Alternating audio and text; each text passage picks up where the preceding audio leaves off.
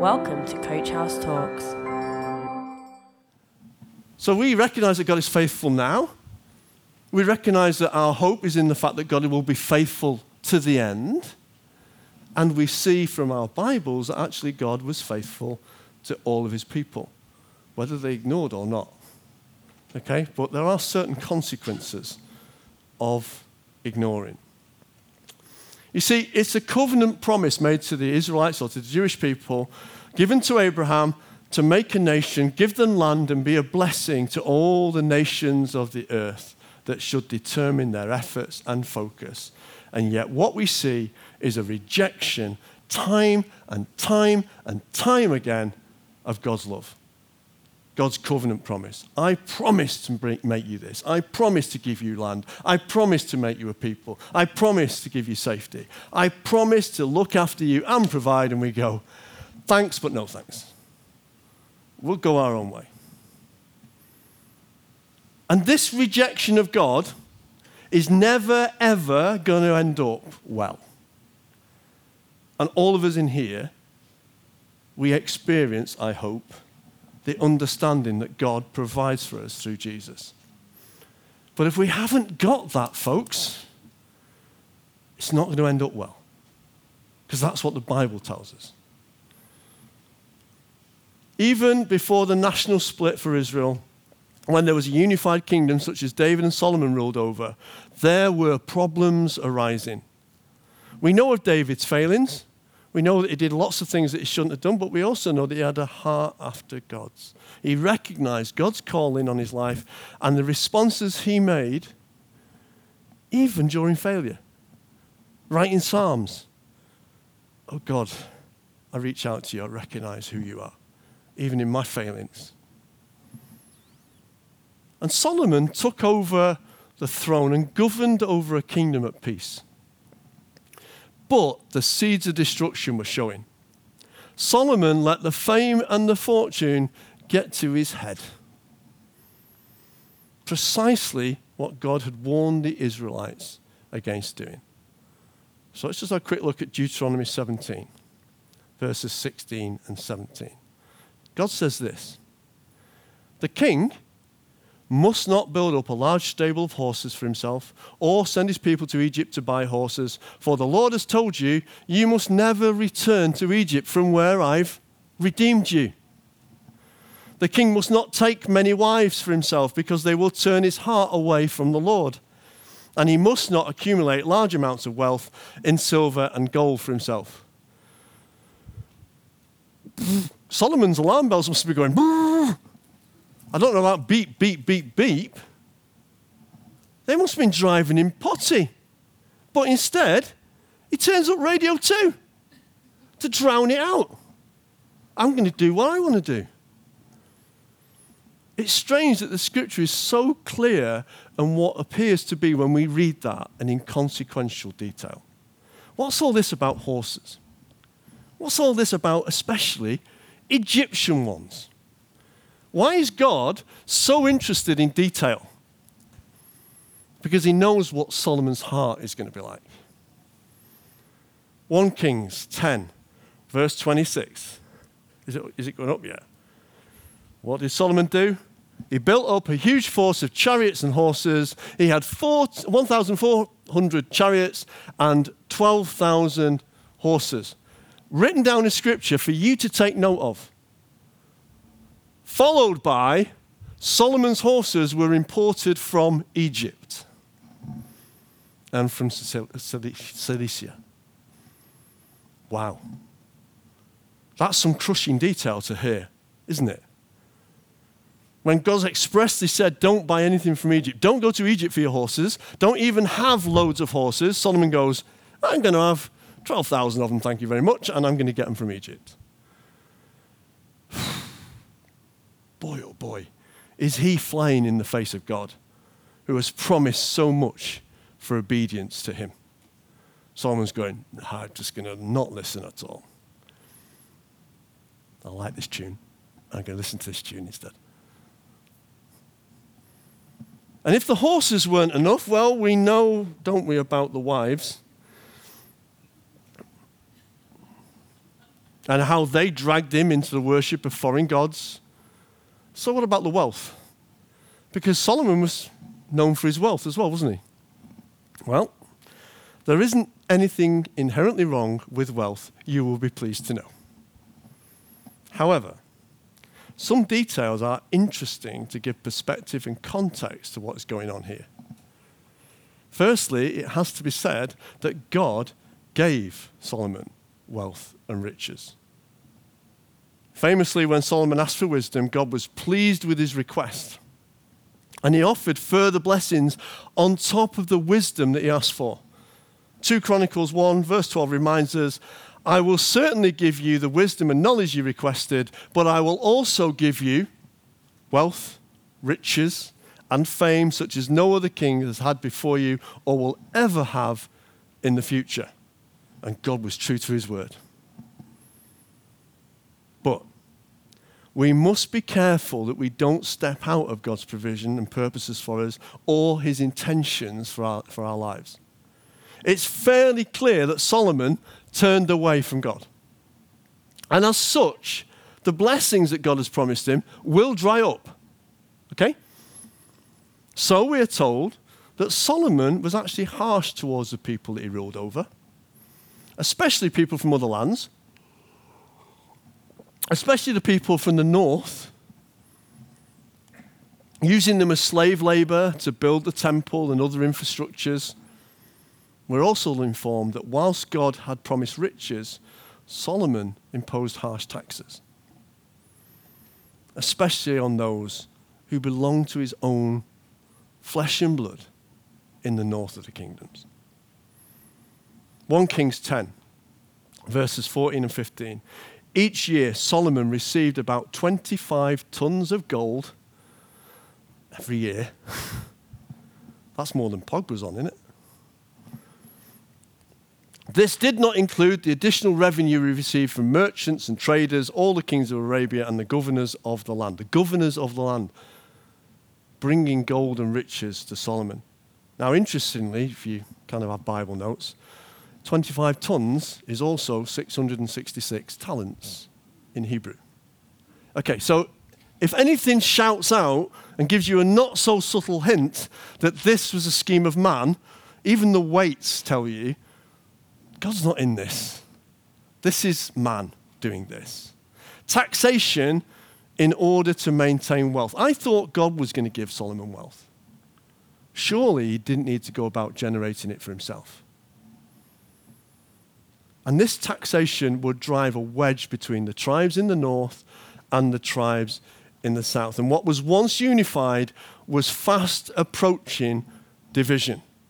Now, if you remember back to Jamie's talk that he did on Joshua, not too long ago, when the promised land was conquered, it was by how? They entered the promised land in the middle by crossing the Jordan and went to first city they went to? Jericho. Well, good, it's history lessons are, are working. they went to Jericho. How did Jericho fall? Was it by might? No, they walked around seven times and then the walls fell down because God was showing that He was the one that was in control. And if you remember, Joshua's tactical plan, and he was such a good tactician, was he went through the center of the land and then split north and south and conquered it. Divided it and conquered it. This is going to happen in reverse now. And exactly along the same lines.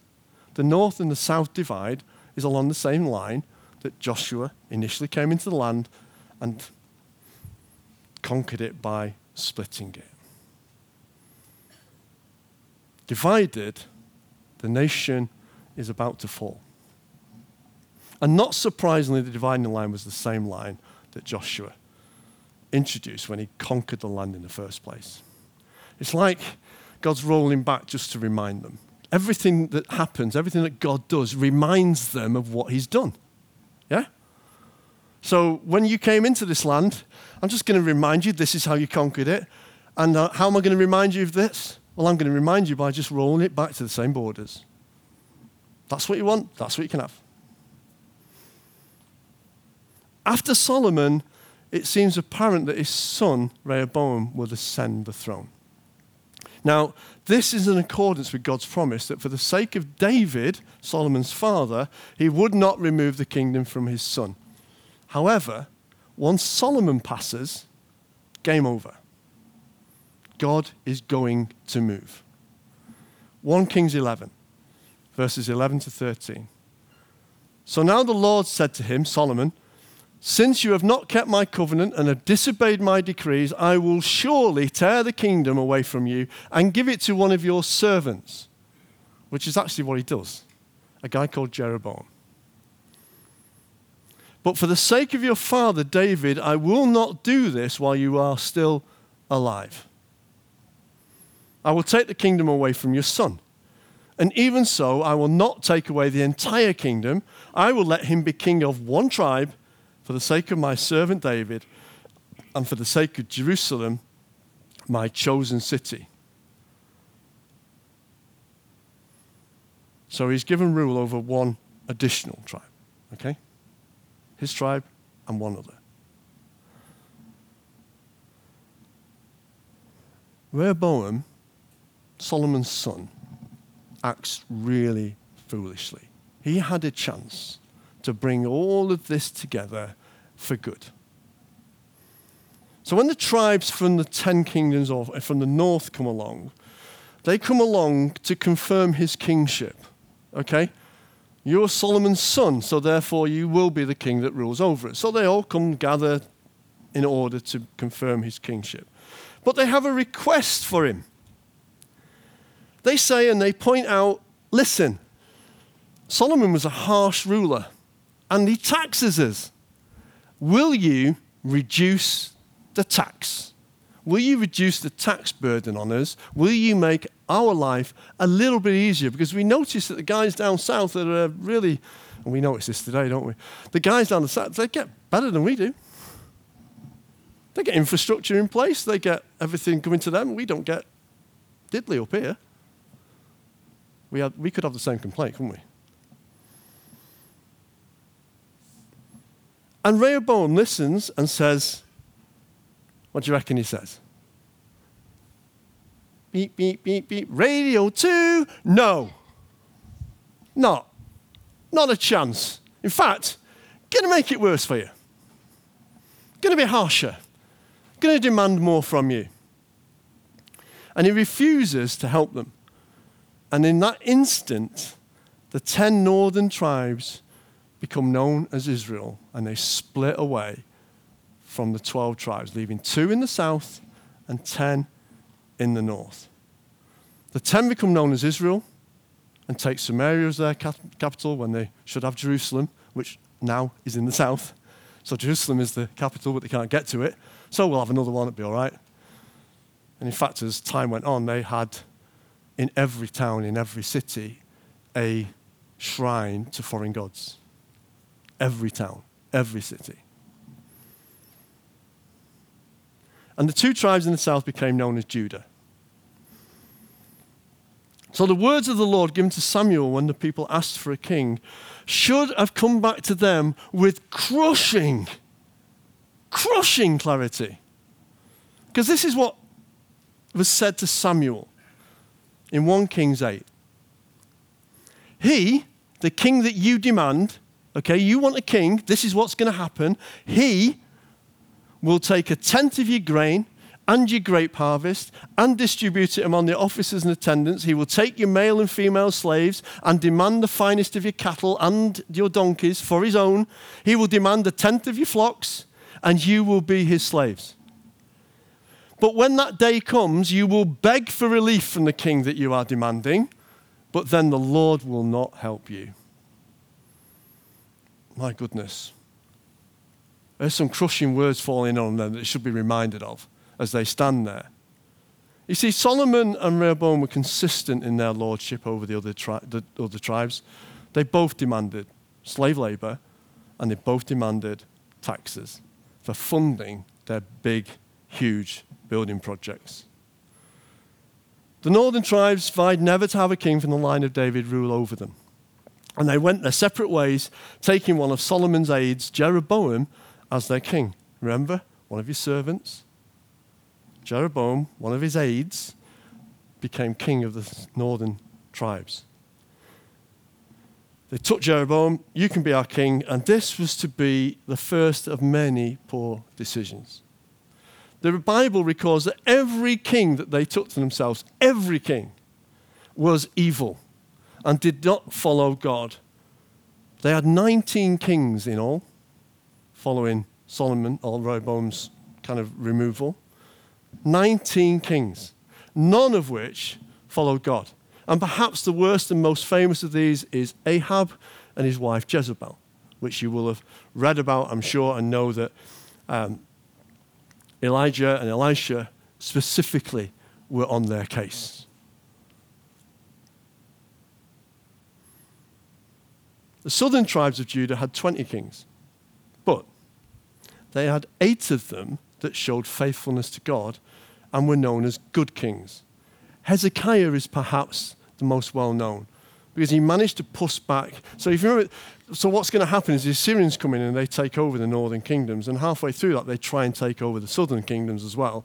And Hezekiah actually pushes them back, and, and they don't invade the southern kingdoms. But it's really important to note here the difference between a good king and a bad king is not their economic or warfare success, but whether they followed God's laws and commands unswervingly, whether they were faithful to the covenant promises that God had given to Abraham and Isaac and to them. Now, just in case we think that God just abandons us to our own devices, which is. Uh, Remember the video now? Okay, just when you think oh, all is lost, there's a push. Just in case we think God just abandons us to our own devices, there is a ramping up of God's voice to his people. He doesn't let his people just slip away. And like the quickening beeps of my warning system on my car with its incessant irritation, so the prophets are sent by God to warn, command, proclaim, and admonish the kings of the ten tribes of Judah, Israel to the north, and the two tribes of Judah to the south. Follow me with your heart. Come back to my covenant or suffer the consequences. See, this is where we get in our Bibles that people read it and they skim read it and they go, you know, God's very harsh. He really is not very loving in the Old Testament, is he? He's like, let's smite, smite, smite. No. God's full of faithfulness and love and chance after chance after chance after chance. And if we look at the big picture, that's the big picture. God never gives up on us, we give up on him.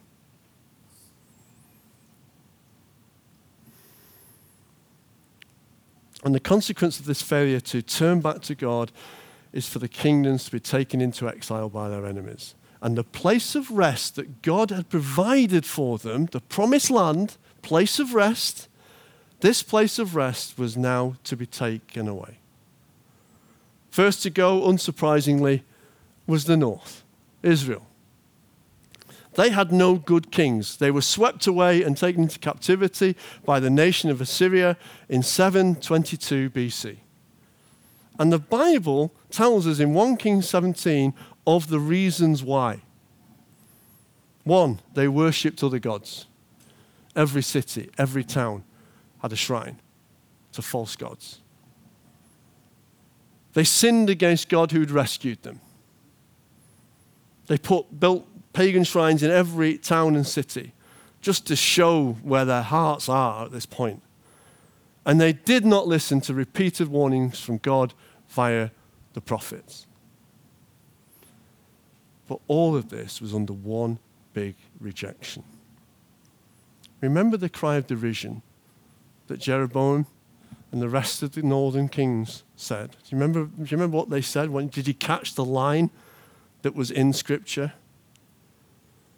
We will not allow a king from the, David, line of David to rule over us ever again. Oh, that's a big statement. A big, big statement. Let me just read that from Scripture, just so we can see. You haven't got this, Jamie, don't worry. 1 Kings 12.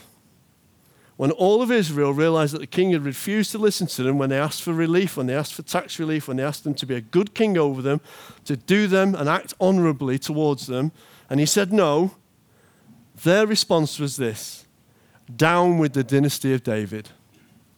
We have no interest in the son of Jesse.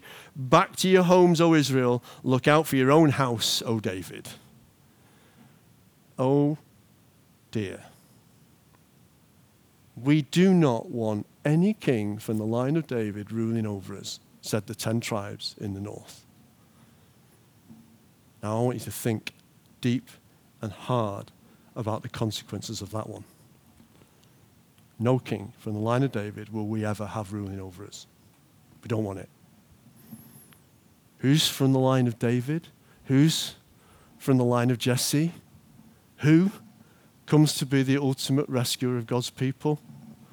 Jesus.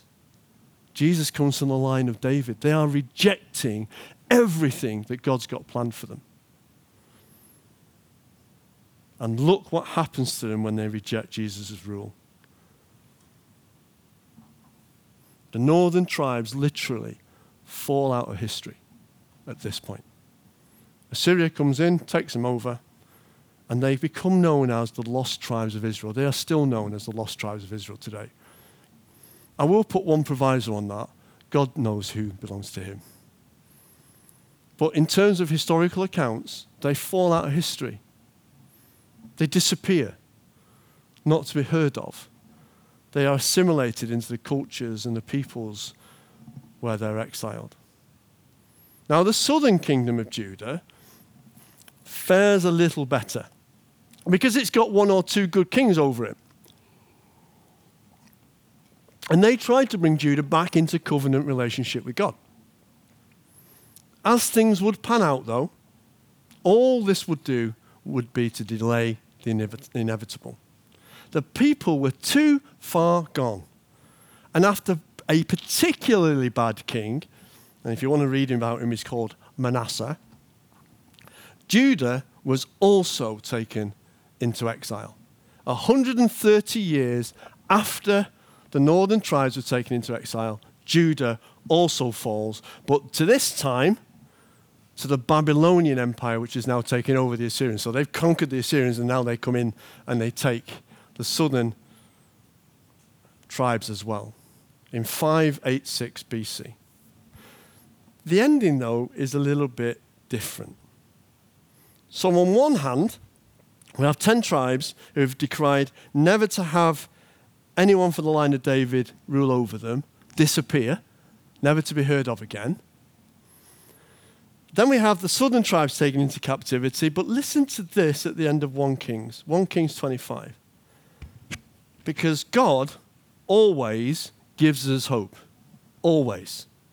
He never, ever leaves us without a glimmer of hope. And even as they were taken into exile, it says this 1 Kings 25, verse 27 to 30. In the 37th year of the exile of King Jehoiachin of Judah, I love this name. It sounds like something off uh, Doctor Who. Evil Merodach. Ascended to the Babylonian throne. He was kind to, Jehoiachin and released him from prison on April the 2nd of that year. He spoke kindly to Jehoiachin and gave him a higher place than all of the other exiled kings in Babylon. He supplied Joachim with new clothes to replace his prison garbs and allowed him to dine in the king's presence for the rest of his life. Hang on a second. We've been taken into exile and conquered here. Why on earth is this guy being allowed up to the king's table forever, for the rest of his life? And the king gave him a regular food allowance as long as he lived. You see, there's a glimmer of hope. God always gives us a glimmer of hope. To end the book of 2 Kings, this, this end in the book of 2 Kings is in place to show that God has not forgotten his side of the covenants. God is faithful. We sung it, we shout it, we declare it. Here it is in black and white. God is faithful, and he remains faithful. He unlike us, is a covenant keeper. When he makes a covenant, when he makes a promise, when he says, I will bless you, I will bring you, I will look after you, I will give you a promise, I will give you an eternity, I will give you a king who will be King of kings and Lord of lords, and he will redeem you, he will rescue you. Guess what? He's faithful to it. He does it. And even when everything looks dark, everything looks bad, there's just this little glimmer of hope. Come and sit at the table. Come to the king's table and eat. The line of David was surviving. Joachim should ring a few bells because he's in the line of David. The line of David was surviving, and one day the king will, or to them, would come. Even in this darkest hour, God provided hope and promise. And what I want to say to you today, and what I want to leave you with is this practically, that same choice is still before us today. Do we accept Jesus to reign over us? Do we accept a king from the line of David to rule over us? Or do we say, no? I am going to reject everything that God has done. I am going to reject Jesus' sacrifice for me. I am going to reject his promises over my life, and I am going to go my own way. Thank you very much. Do we accept his sacrificial gift, or do we continue in our own ways? And that is the big question that the Bible raises over and throughout Israel's history. Reject or take and claim. Live under the promises, live under the security, live under the covenant promise of God. Or say, no thanks. And that's the same decision that we have today, all of us in this room.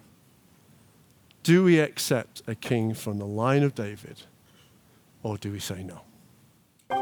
Thanks for listening. Follow us on Facebook, Instagram, and at www.coachhousechurch.org.